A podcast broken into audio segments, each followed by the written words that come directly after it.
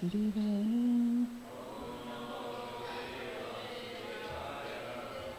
Namo Bhagavate Vasudevaya.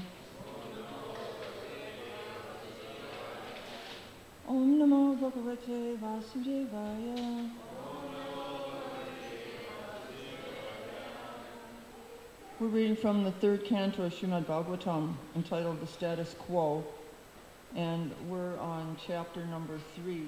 Vidura's talks with Maitreya. We're chapter, uh, text number 46.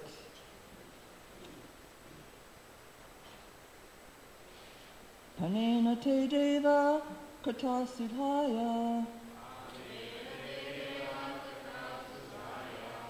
Pravrida bhaktya ishadashaya.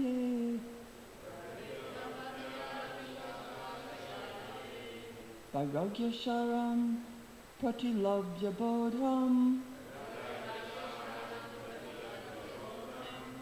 Yatanja sanviyur akuntadishnyam. Panena te deva kata sudhaya. Pravridha bhaktya vishadashaya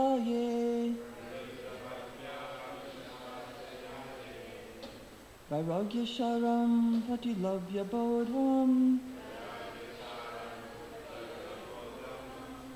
Yatanja sanviyur akuntadishnyam. Others chant, please.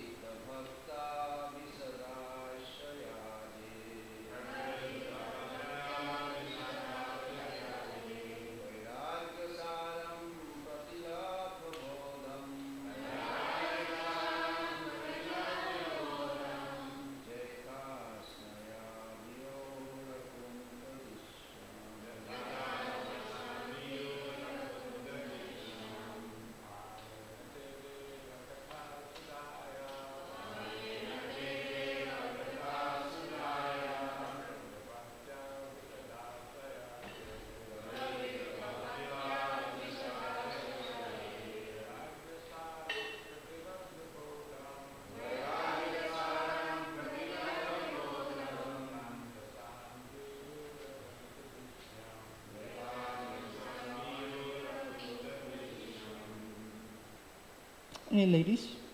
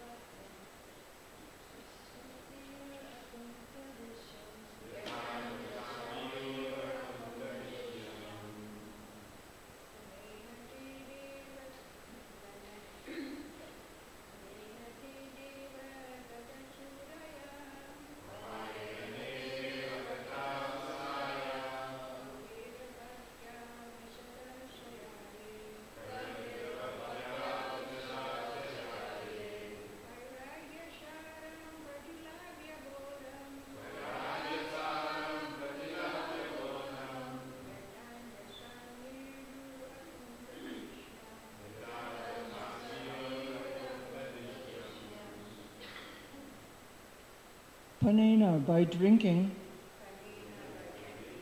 Te of you. Deva, O Lord. Kata, topics. Sudhaya, of the nectar. Pravridha, highly enlightened. Bhaktya, by devotional service. Vishada Ashaya, with a greatly serious attitude. Yea, those who, Vairagya Sharam, the entire purport of renunciation. Pralabhya, achieving. Bodham, intelligence. Yata, as much as. Anjasa, quickly. Anviyu, achieve. Akuntadishnyam, Vaikuntha Loka in the spiritual sky. Translation and purport by His Divine Grace A.C. Bhaktivedanta Swami Srila Prabhupada. O Lord, persons who, because of their serious attitude, attain the stage of enlightened devotional service, achieve the complete meaning of renunciation and knowledge, and attain the Vaikuntha Loka in the spiritual sky simply by drinking the nectar of your topics. Please repeat. O Lord, persons who, because of their serious attitude, attain the stage of enlightened devotional service, achieve the complete meaning of renunciation and knowledge, and attain the Vaikuntha Loka in the spiritual sky simply by drinking the nectar of your topics. Purport The difference between the impersonalistic mental speculators and the pure devotees of the Lord is that the former pass through a miserable understanding of the absolute truth at every stage whereas the devotees enter into the kingdom of all pleasures even from the beginning of their attempt. The devotee has only to hear about devotional activities, which are as simple as anything in ordinary life, and he also acts very simply, whereas the mental speculator has to pass through a jugglery of words, which are partially facts and partially a make show for the maintenance of an artificial impersonal status. In spite of his strenuous efforts to attain perfect knowledge, the impersonalist attains merging into the impersonal oneness of the Brahmajyoti of the Lord, which is also attained by the enemies of the Lord, simply because of their being killed by him. The devotees, however, attain to the highest stage of knowledge and renunciation and achieve the Vaikuntha Lokas, the planets in the spiritual sky.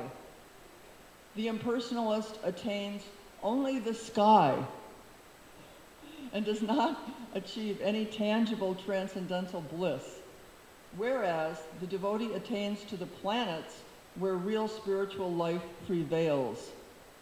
With a serious attitude, the devotee throws away all achievements like so much dust, and he accepts only devotional service, the transcendental culmination. Om Gyana Timirandasha Shalakaya Chaksur Tasmai. So this is another wonderful uh, Bhagavatam chapter. Here we have Vidura is, uh, first of all, in the first part of the chapter, talking to Maitreya. And he's gone to Maitreya for enlightenment.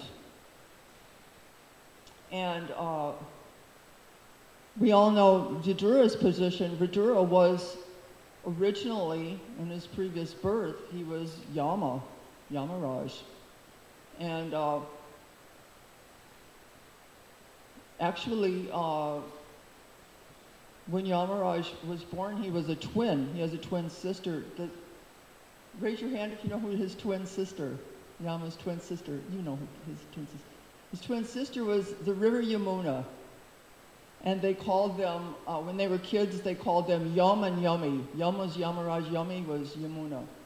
And they were, they were twins. Imagine that. Who would think, you know, the river Yamuna? And uh, then, of course, later he fell into his role as Yamaraj, having to deal with so many miscreants and what a what a job, you know, what a thankless task. oh my gosh. And um, so he had was judging uh, Mandavya Muni one time, and he found, you know, Mandavya Muni did so much, uh, you know, pious activities. He was a, a Muni, disseminating transcendental knowledge to people. But when he was a child, he had uh, taken a spear of grass and killed some insect, you know. So Yamaraj called him to task for that. And he said, You're going to have to suffer for that. And Mandu- Mandavya Muni became livid. He said, What? He said, Nobody ever punishes a child for doing something because children don't know right from wrong.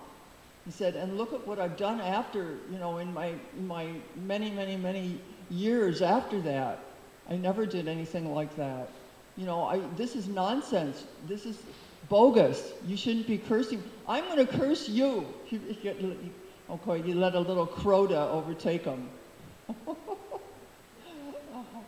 and um, to, uh, um, so,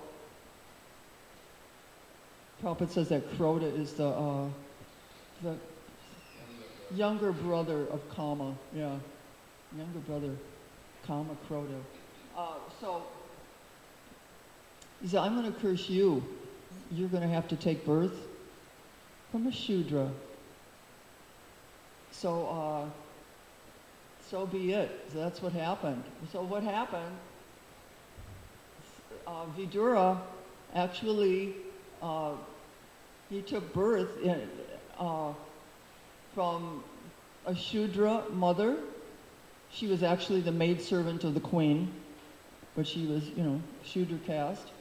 And uh, the most illustrious father on the planet, you know. And, uh, and his two elder brothers were the kings, and here he was. His, his mother was a Shudra. So uh, his father, of course, Krishna Dvaipayan of Vyas, Srila Vyasadeva, you know, and literary incarnation of Godhead, you know. That was his father. So, so it wasn't actually from being, it wasn't really a curse in a sense. I mean, it was a real blessing that he got to, and why also he got to participate in the pastimes, the divine pastimes of Lord Sri Krishna while he was on uh, on the planet. So it was actually turned out to be a benediction to him, but uh, but the curse, you know, was fulfilled that way. So um, so here um, Vidura is speaking with Maitreya for the first half of the chapter, and then what happens is that uh, Deva Uchu, the, a, a whole group of demigods appears on the scene, and they happen to be the controlling deities of the physical elements, uh, from the sky down to the earth. And they're coming to offer prayers to the Lord. So here, this verse is one of their prayers. So that's. Um, um,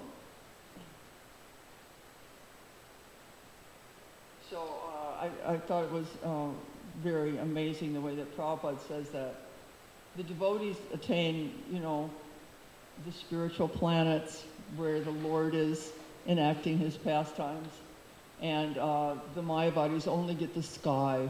oh, that's it. So uh, we have a lot of different things to speak about. Uh, Srila Bhaktisiddhanta Saraswati Thakur Swami Prabhupada today, so I'm going to stop the Bhagavatam here, and uh, if anybody has anything to add, we'll go on to uh, speak about Srila Bhaktisiddhanta Saraswati Thakur Maharaj Prabhupada.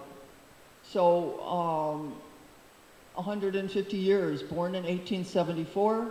This is 2024. It's 150 years. And, um, hmm. and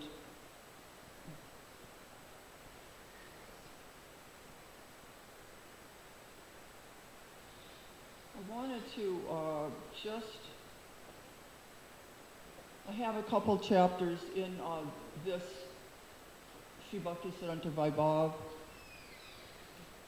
His Holiness uh, Bhakti Vikas Swami that we're going to speak about. And I also wanted to say just a couple things from uh, the Surya Siddhanta, uh, which was his, uh, his book that he translated and edited. But this is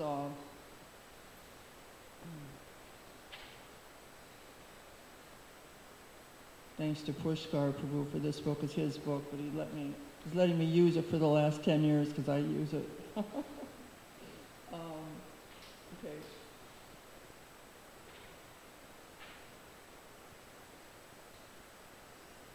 So some, uh, I don't, uh, things that, maybe they spoke about this in the last few days, but I'm not 100% sure.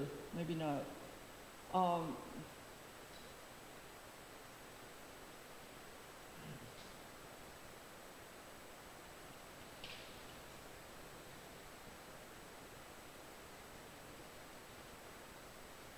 So sometimes people wonder, you know, why is Prabhupada so adamant about building this, um, the TOVP, Temple of the Vedic Planetarium? A planetarium, why, you know? And um, Prabhupada felt strongly that his Guru Maharaj, Bimala Prasad Siddhanta Saraswati's version of Surya Siddhanta would prove valuable for designing a Vedic planetarium of the universe. Um,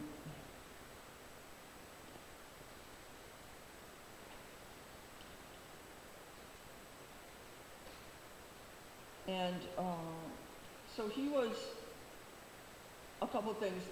Um, Bhaktisiddhanta Saraswati was offered a chair in astronomy because, of course, he was Jyotish before he got into his 100% full-time preaching at the University of Calcutta. So, but he declined it.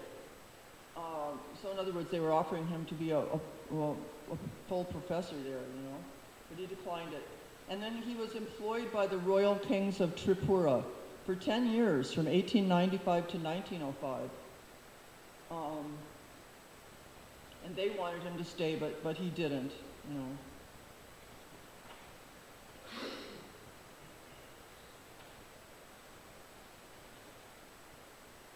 Okay, so this is the foreword to this book, and it's written by His Holiness Bhaktivinoda Swami. Beginning um, with, he studied at the age of 11 to study Jyotish, and he grasped it so thoroughly at age 11 that he quickly outstripped many savants with decades of experience. In 1888, at the age of 14, he started translating from Sanskrit to Bengali the two astronomical treatises, uh, Siddhanta Shiromani and Surya Siddhanta. And so he started in 1888 and he completed one of them in 1893. So that one took him five years, and the other one in 1896, the Surya Siddhanta. That took him eight years to do. You know? So, where did he get um, his title, Siddhanta Saraswati? Recognizing his extraordinary proficiency and contributions in both the Eastern and Western systems of astrology and astronomical calculations, specifically for his initial unpublished work on Surya Siddhanta, his tutors, Pandit Mahesh Chandra Chudamani and Pandit Sundara Lal conferred upon him the title Sri Siddhanta Saraswati when he was just 15 years old. Amazing. Srila A.C. Bhakti Vedanta Swami Prabhupada the successor of Srila Bhaktisiddhanta Saraswati Thakur, who fulfilled his desire by spreading his message throughout the world, wanted to establish the Vedic cosmographical view in opposition to that of current empiric science. This was part of a broader strategy to demonstrate Vedic knowledge as perfect and applicable in all circumstances. And the much lauded contemporary scientific agglomerate as fundamentally flawed and insufficient. So that's one of Prabhupada's main reasons for wanting, being so strongly uh, fixed on building the TOVP. So uh, the uh, chapters that I was assigned to read are the first one is the uh, the Gaudiya Math, and uh, Srila Bhaktisiddhanta Saraswati Thakur established over 60 Gaudiya Math branches, which I mean, it's an amazing number when you consider that back then, what did, you know, to communicate between the mutts, what did they have? They didn't have internet, of course. They didn't have cell phones. In fact, they hardly had phones at that time. Telephones were just coming in, like around the 1920s, being standardized in, in all businesses and things. They were just starting barely. And who knows, they may, they may or they may not have even had a phone in the mutts. Probably not, but you don't know. I don't know. But uh, what did they have? They had telegrams, and they had the mail. The mail system, uh, to my understanding, in India wasn't so uh, great at that time, you know, uh, as it is now. Put it that way. And uh, so, so he had, but he had 60 mutts to run, and ama- amazing. I think it's astounding, actually.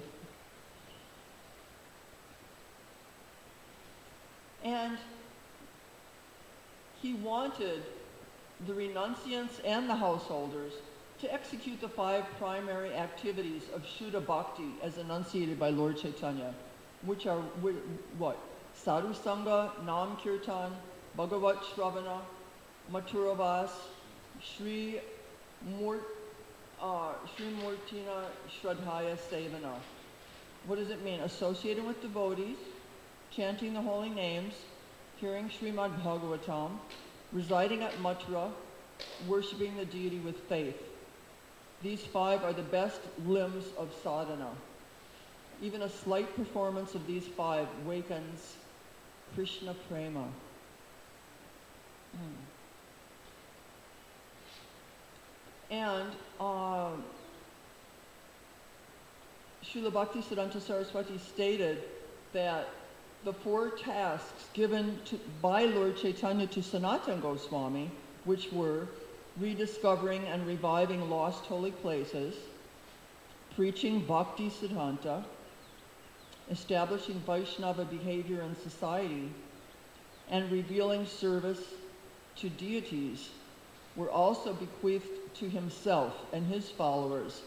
And so by performing these activities during this lifetime, devotees can achieve Lord Chaitanya's blessings for the next lifetime. Hmm.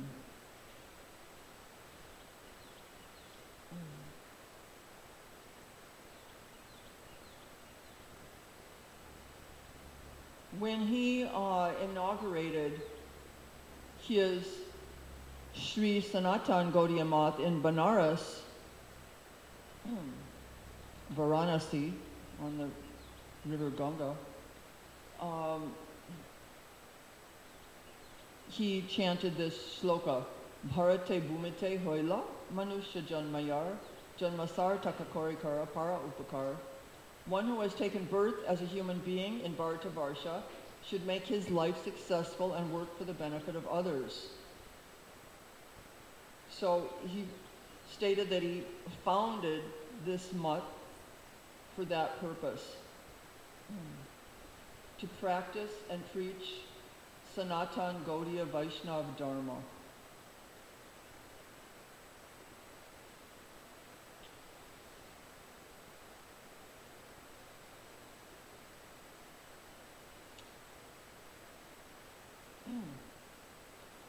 he, uh, he was giving a lecture in 1933 and he was recalling uh, in the early days when he was at the Yoga Pit. He uh, was uh, chanting, try, chanting um, one billion names, one billion holy names. It took him a, li- um, a little over nine years and four months to do it. So he would chant three lakh holy names daily. One lakh is 100,000. And, um, and, and incredibly, he was chanting on the same Japamala that his father, Srila Bhaktivinoda Thakur, had done the same thing in his youth. He also chanted one billion names.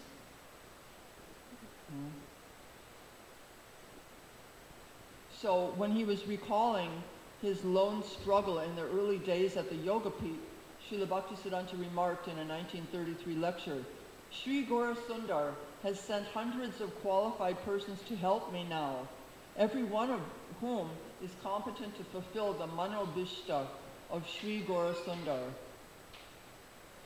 So he was so thankful for all the uh, disciples that had come to him.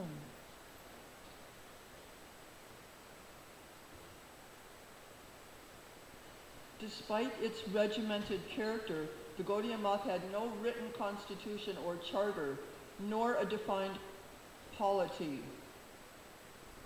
Sri Saraswati Thakur was referred to as its president, Acharya, and Kunja Bihari Prabhu as its secretary. Although neither function bore a defined portfolio, being the Mat Rakshaka of Sri Gaudiya Math, Kunja Bihari Prabhu oversaw the mutt Rakshaka of each other mutt and was himself overseen by Srila Saraswati Thakur, who, although delegating most details of day-to-day administration to him and other leading disciples, kept abreast of and was involved in the working of the institution.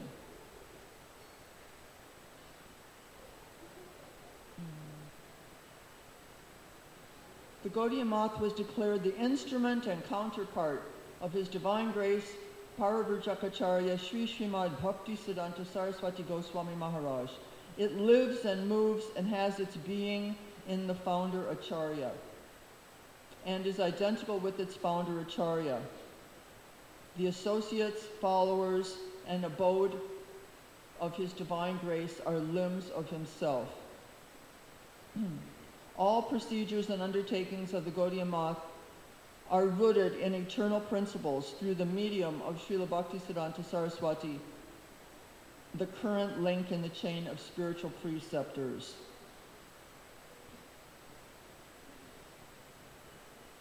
So this is the daily schedule that they had. So every morning at 4 o'clock, there was a large bell that rung to woke all the uh, muttvasis and wake everybody up. And after bathing and dressing, they would. This is before Mangalarti. They did not sing the Gurvashtika during Mangalarti. They sang it before. That's what it says here. Um, they would congregationally sing Gurvashtika by Srila Vishwanath Chakravarti Thakur. And then Vaishnava Vandana by Devaki Nandan Das, which offers respects to all Vaishnavas. And then Guru, Sri Guru Parampara, Srila Saraswati Thakur's composition describing the Brahma, Brahma Madhva Gaudiya succession. Mm. The utterance of which fulfilled the requirement that every disciple within every sampradaya must early each morning recite the names of prominent acharyas in the parampara from its inception to the present. So, okay, so he made, so they chanted the whole parampara. I thought that, I thought that was very, you know, nice thing to do. Um, Then the, uh, they read a little bit of Sri Chaitanya Bhagavat for a few minutes, Then they had Mangal Arti at 4.30. So they did all that before Mangal Arti. Then this was followed by Mangal Arti at 4.30. Attend- attendance was compulsory. Um, during Mangal Arti, the first prayer sung was Srila Bhaktivinoda Thakur's Arti Kirtan, beginning Bhale Gora Gadadhar, Gadadharera, Arti Nehari. You probably know that one. but I don't think most of us probably don't. Um, followed by Srila Bhaktivinod's Sri Krishna Chaitanya Prabhu, Jiva Jaya Kari, the opening prayer of Sharanagati. Then Sri Krishna Chaitanya Prabhu, Nityananda Sri Advaita Gadadhar, Srivasadi Gaura Bhakta Vrinda was chanted once or twice, and for the remaining few minutes, the Mahamantra. Mm. Next, the parikram of the deities performed four times. They would circumambulate the deities four times with kirtan. And then uh, Tulsi Arti. They would serve breakfast between 7 and 8, though some devotees skip this. And seven, by 7.30, most of the devotees went out for bhiksha, and they didn't come back until noon. By bhiksha means that they actually went door to door, um, begging alms and telling the people some uh, transcendental shlokas for their enlightenment, and uh, you know, doing some preaching. And um,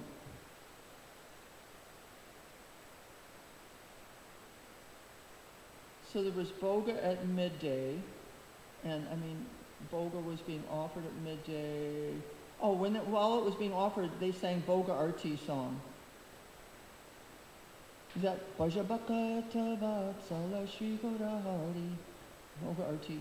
And then uh, they also sang Yasomati Nandan at that time. And then each afternoon from 2 until 3, they had an Ishtagoshti. And they could ask any questions. Um, Srila Bhaktisiddhanta Saraswati Thakur was usually there. And question and answer session.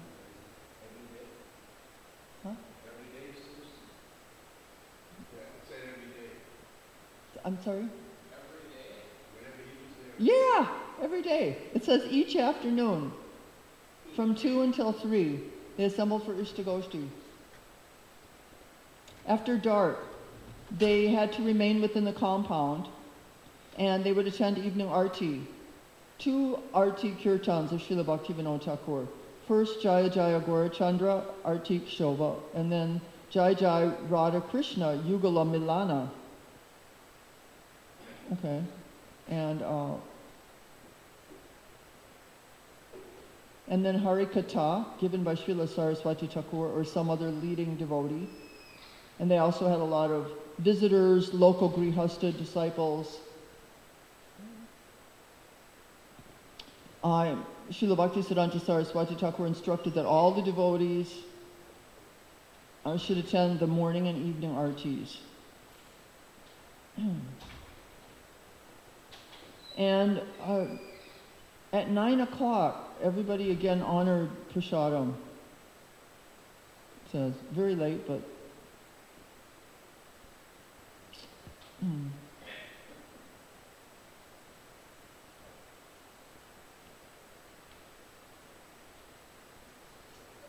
Okay. Interest, I thought this was very interesting. Just a, a little, a small note. But like most people in India at that time, generally, Gaudiya Math brahmacharis did not wear shoes. So that means nobody wore shoes. Interesting. And, um, oh, of course, I mean, it goes without speaking, there, there were no ladies living in the mutts ever. Uh, it's not, you know, Prabhupada was the one that introduced what we would call brahmacharinis, you know, what we call brahmacharinis. Of course, I mean, Srila Bhaktisiddhanta Saraswati Thakur had female disciples. I mean, even uh, Prabhupada's sister Pishima was his disciple. But uh, they always lived under the care of either their fathers or their husbands, you know. Uh, they were lived at home. You know, they didn't live in the mutt. And, um, and even uh, in a different part of the book, it, it's, it's telling about a lot of times during his lectures, if the ladies came to listen, they would, they would be sitting behind a screen. They wouldn't just be, you couldn't just see them, you know. And that's just, it was strict. I mean, that was the way that, uh, you know, at the time, it, it had started with the Victorian, you know, era, was like that. Certain strict rules and then, you know, continuing on. But that's, yeah. For us, it sounds kind of different or maybe too strict, I don't know, but that's the way that it was back then. You Mm. Like, I mean, back then, I mean, in the, in the 1800s and in the, even sometimes in the early 1900s, but especially in the 1800s, for example, if um, if a, a, lady ever got, uh, you know, pregnant uh, out of wedlock without being married, a lot of times the family would actually just pack her off. They they send some old aunt with her, and they like hundreds of miles away from them to a different town, city or town, and they they would support her maybe, but they would never see her again. That's the way that it was. It was considered such a scandal. So imagine now, you know, it's so different now, you know.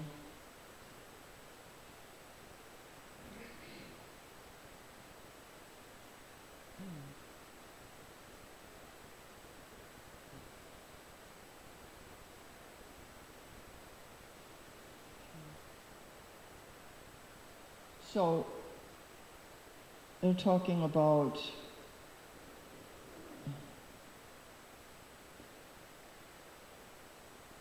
Srila Bhaktisiddhanta Saraswati generally kept his face clean shaven. He had his scalp shaved monthly on Purnima.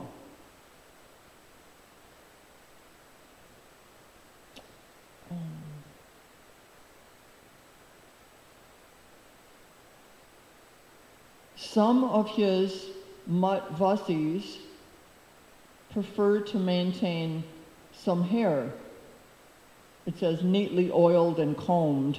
Okay. Srila Saraswati Thakur never corrected them for that, but if other disciples objected or raised the subject, he would remark, they are babu brahmacharis.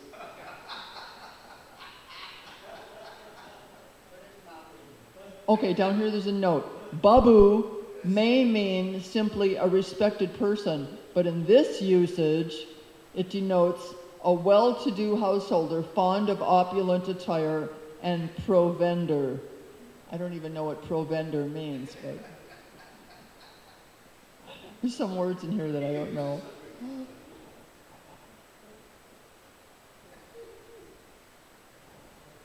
Um, the dynamism of the mutts. Srila Bhaktisiddhanta Saraswati Thakur was the first Gaudiya Acharya to establish mutts along the line of those founded by Acharyas Shankar and Madhva as monastic seminaries with emphasis on scriptural training and also incorporating deity service. I didn't realize that he was the first one to do that. Wow.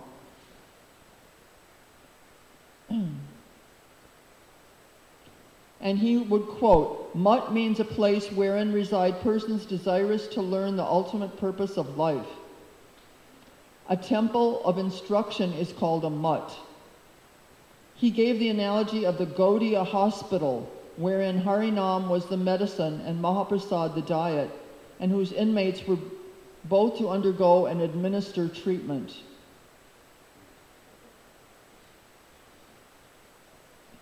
Mm.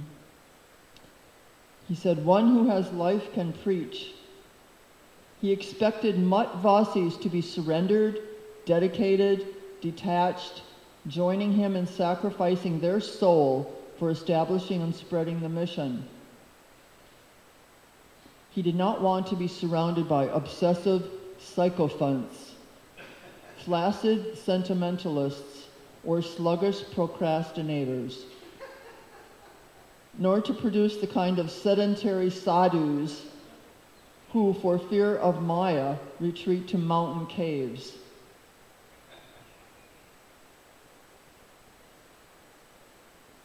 He considered it insufficient that his disciples be cherubic sadhus or mere pundits or content simply with archana. He wanted men of backbone, active preachers like himself, ready to give their lives for propagating Shuddha Bhakti.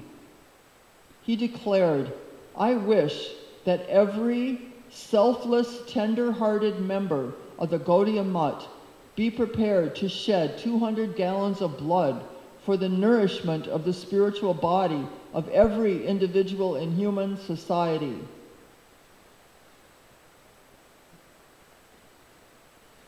Uh, Srila Saraswati Thakur would keep his disciples busy in diverse seva, uh, archana, cooking, cleaning, typesetting, lecturing, writing, soliciting funds, all for the pleasure of Krishna. There was no room in the mutt for indolence or complacency. The mutt Vasis slept meagerly. They rarely slept over four hours. Very impressive to me. My gosh. All were carried along by the spiritual energy emanating from Srila Saraswati Thakur, who expressed his satisfaction with his disciples. Wow.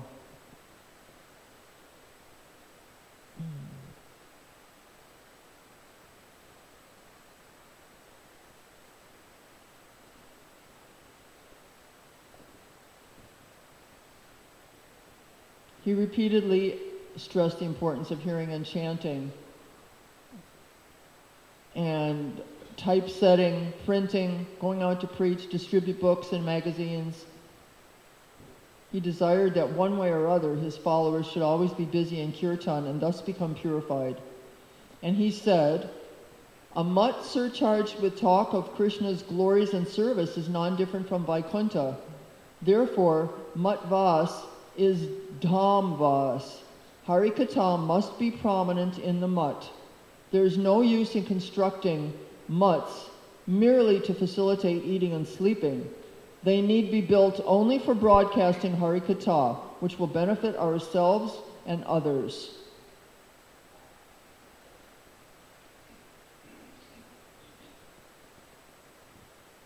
Often, without giving prior notice, Srila Saraswati Thakur would tell a disciple to go here or there to perform a particular task. And should means out of station to another place, another city or town. And should that devotee ask for time to prepare his belongings, Srila Saraswati Thakur would retort, Your baggage will be sent after you. Go now. When a German devotee complained, Prabhupada, we are accustomed to planning our activities in advance, sometimes up to three months. So I need at least a week's notice to get ready. Srila Saraswati Thakur responded, I get information five minutes before, so how can I inform you one week ahead? He's getting information from Lord Paramatma in the spiritual world, you know, only a few minutes before. this reminds me in the, uh, if, if anybody's reading that Dancing White Elephants, uh, it's only as Giriraj Swami's book. It's, it's ecstatic, by the way. Uh, Prabhupada did the same thing. The, the devotees would be, uh, this was approximately 70, 71. Uh, they were tra- the devotees were with Prabhupada traveling uh, Gujarat and different places. And uh, once they were going back to Vrindavan, but they were in Delhi, and Prabhupada, they were on the train, you know. And Prabhupada told, uh, there were, I think there were three or four of them. He said, I want you four to get off here and opened the temple in Delhi. And they had no money, they had nothing on them. And they did have a place to stay because there was one man that was offering, I can give you a place to stay. And it turns out that that place was a horrible place, but then somebody else after a while came with a better place. And they did know how to make life members, which of course is a big wealth, you know. So that's what they, he said, I want you to get off here and open the temple. And they said, okay. and they did it. I mean, amazing, you know. So apparently he got that from his guru Maharaj. Prabhupada got that from Bhaktisiddhanta Saraswati. So uh, the next chapter that we're reading here is called Chanting the Holy Names.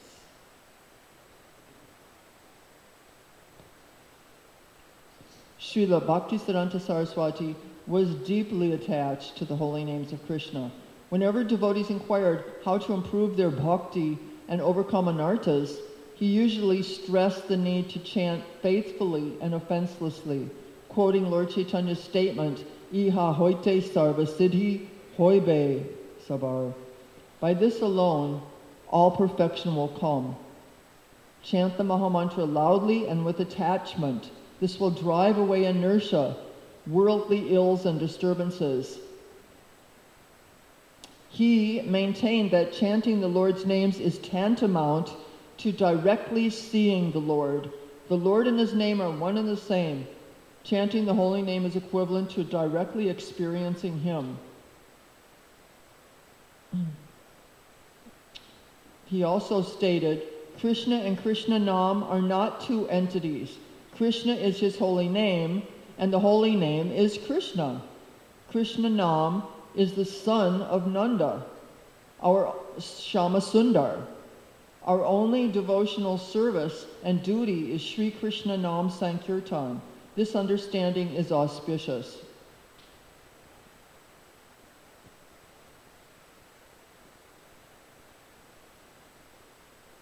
He also said, Kirtan is meant for attracting the audience toward hearing.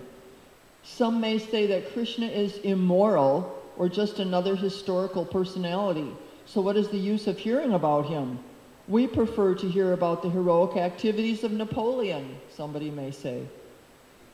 To relieve people from such a mentality, Krishna Kirtan is necessary. As deer and snakes can be charmed by music and songs, if Harikatha is presented in the form of songs, then even the minds of materialists will be attracted. Proper kirtan means to reject dry, unauthorized, and adverse kirtan. An incident in Srila Saraswati Thakur's childhood had much influenced his attitude toward kirtan and music.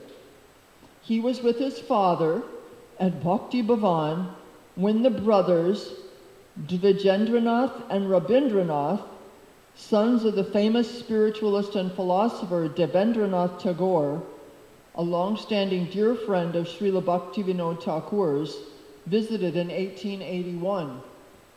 I didn't know that he was a that uh, he was a good dear friend of Tagore, very famous person in Bengal, right?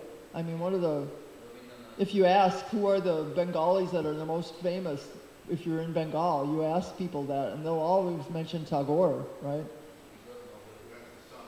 Yeah, Rabindranath was the most famous, though, right? His, his books and yeah. So anyway, uh, Prabhupada, I mean, Bhaktisiddhanta met the brothers were there. You know, Dvijendranath and Rabindranath were at his house in, in and in 1881. And at that time, Rabindranath, who was barely 20 years old, recited a song about Krishna. Srila Saraswati Thakur later commented that his own strong uh, taste for hearing about the Lord became uh, strengthened after experiencing Rabindranath's sweet voice and enunciation of each word.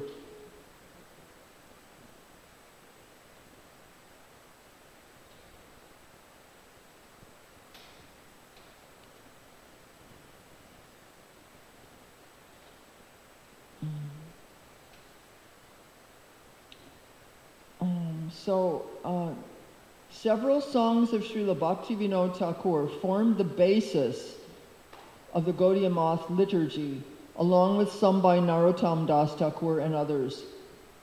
Being preachers, Srila Bhaktivinoda Thakur and Srila Narottam Das Thakur had penned many songs meant to help devotees at the stage of sadhana bhakti to systematically progress toward the perfectional stage of prema.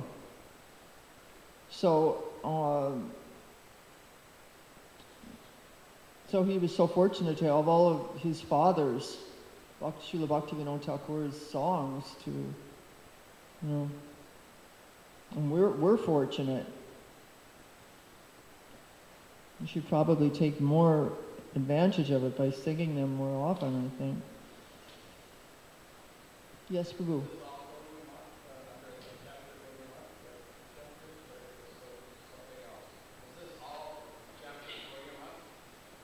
Yeah. This chapter, you mean? Or-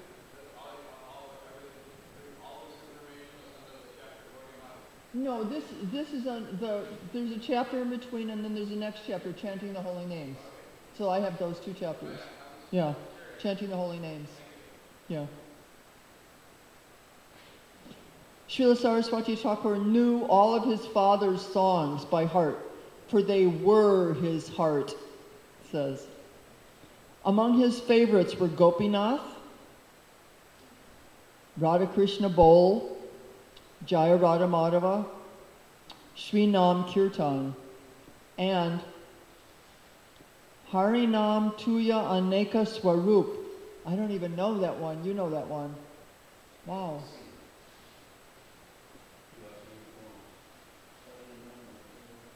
Similarly, Prarthana and Prema Bhakti Chandrika were practically his life breath, from which he particularly relished Sri Rupa Manjari Pada, which he said should be kept by sadhakas as a garland around their neck. Sri Rupa, Sri Rupa Manjari Pada. Beautiful song. Especially on the Avirbhav tithis of Vishnu uh, avatars, he would have Sri Jayadev Goswami's Dashavatar Stotra chanted. Before establishing Sri Purushottam Mutt, so that's at Puri, right? Purushottam Mutt. Srila Bhaktisiddhanta Saraswati lived for two months with some disciples in a rented house in Puri.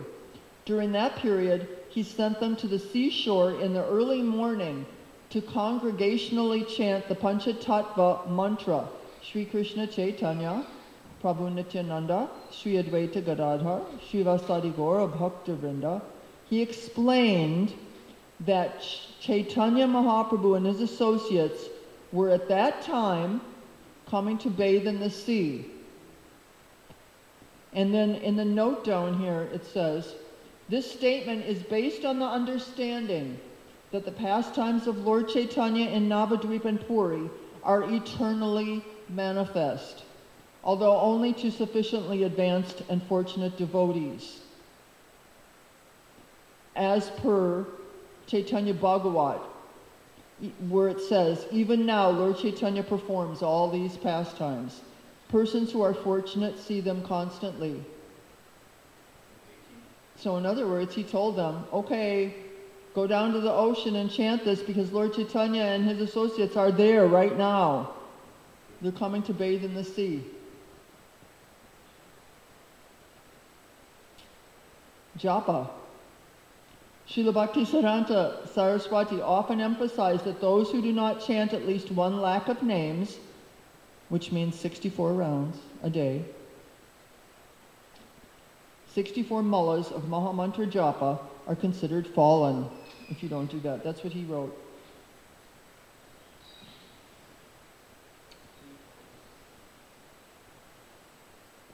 Okay, but then, I mean,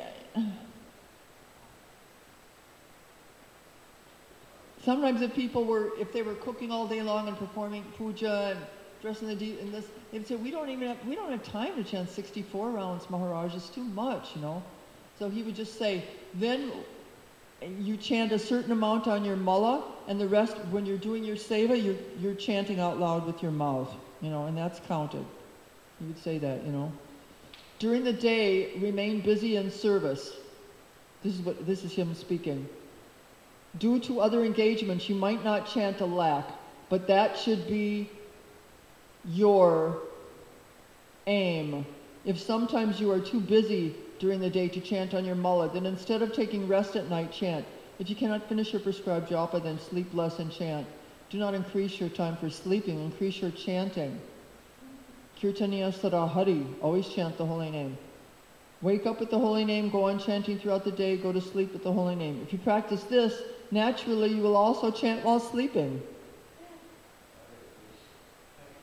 According to the time available and individual ability, some rounds should be chanted on beads.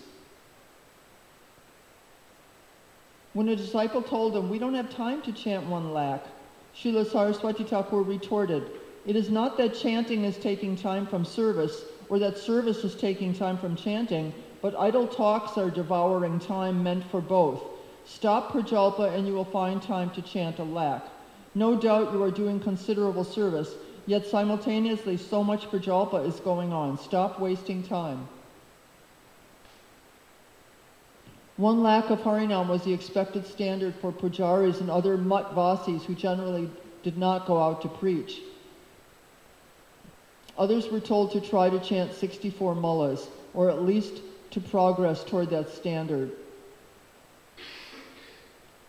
Preachers and managers had no fixed time for japa, but were expected to chant at least 16 malas and otherwise be always busy in para upakar, spiritual welfare work. Yet even though engaged in intense preaching, some sannyasis daily chanted a lakh of names or more. Hmm. Srimad Bhakti Sri Rupa Puri Maharaj never ate anything or took even a drop of water before completing 64 rounds.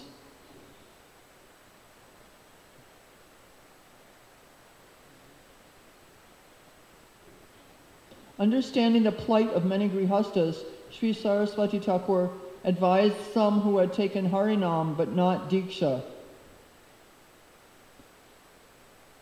So apparently Diksha just means Brahman initiation then, correct? Okay. We usually refer to Diksha as even Harinam, right? But, but he didn't, apparently. At that time they did a not.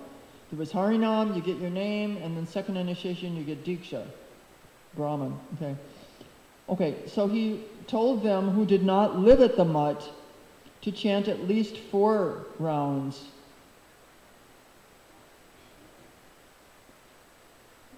Well,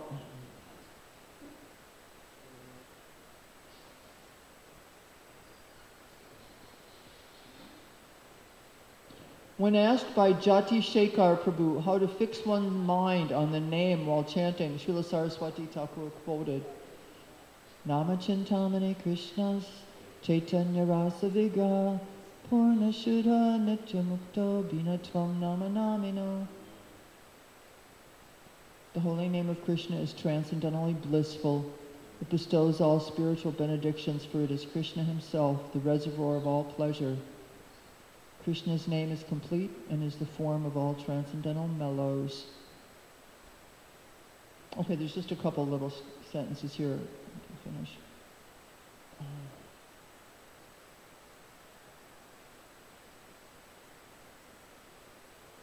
Ye Nama say Krishna, Bhaja Nishtha Kari. That name is Krishna. Resolutely worship the name. Uh.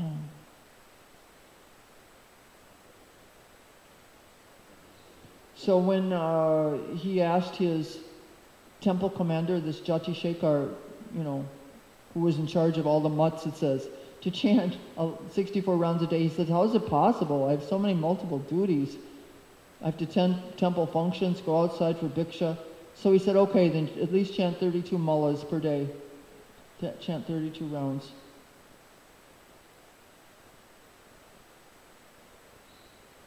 Srila Bhaktisiddhanta Saraswati recommended that while fingering Tulsi chanting beads, if you're fingering your japa, you should mentally touch them to the lotus feet of Lord Chaitanya. Good idea. Mentally touch your beads while you're chanting to the lotus feet of Lord Chaitanya.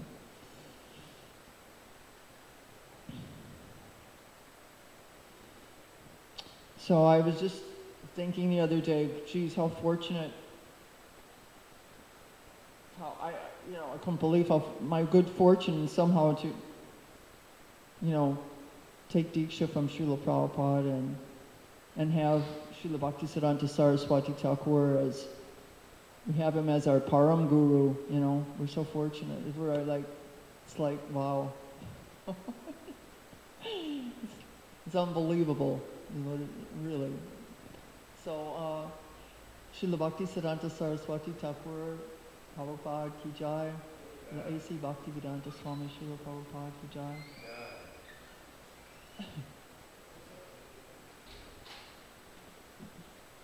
Thank you very much. You have a question?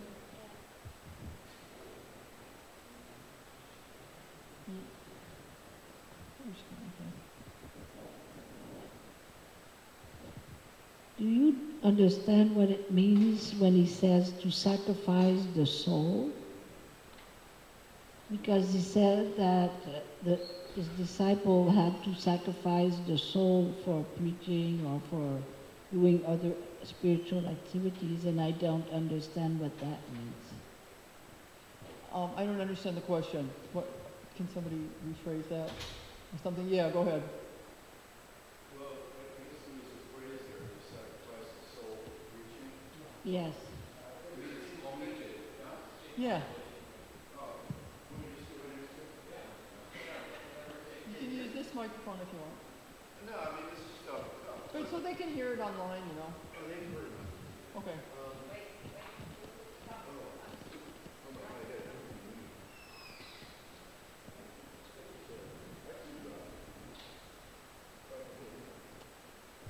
Well, well, the, the phrase was sacrifice the soul for preaching. So that's what we do. I, I mean, we give ourselves to the preaching, to the guru, to preach. To sacrifice means you give. I'm sacrificing my money for the cause. So I'm giving myself. It's not like you're putting it on some altar and burning it, like on, you know, for Moses, his firstborn son or something. You're giving yourself to the cause. That's one context.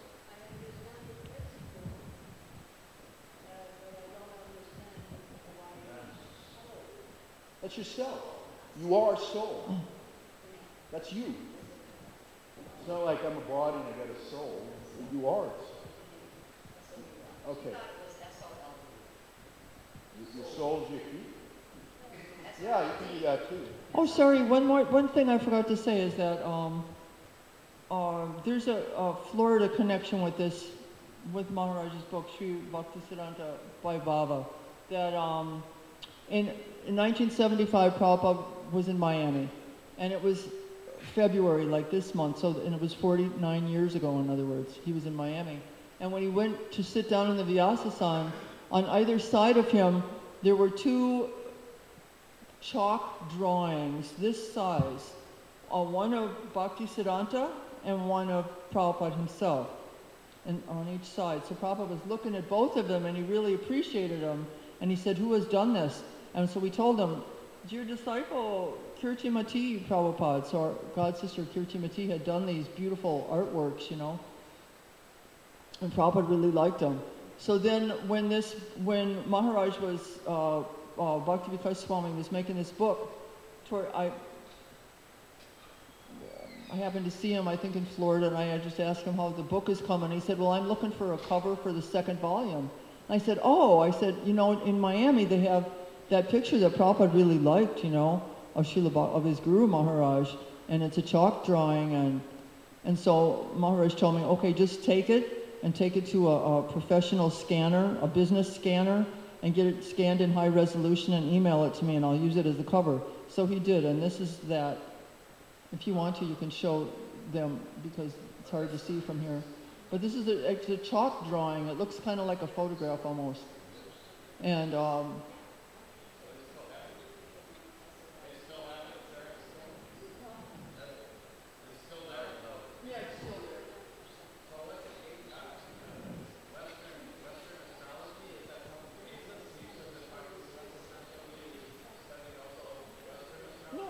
Western. No, not Western.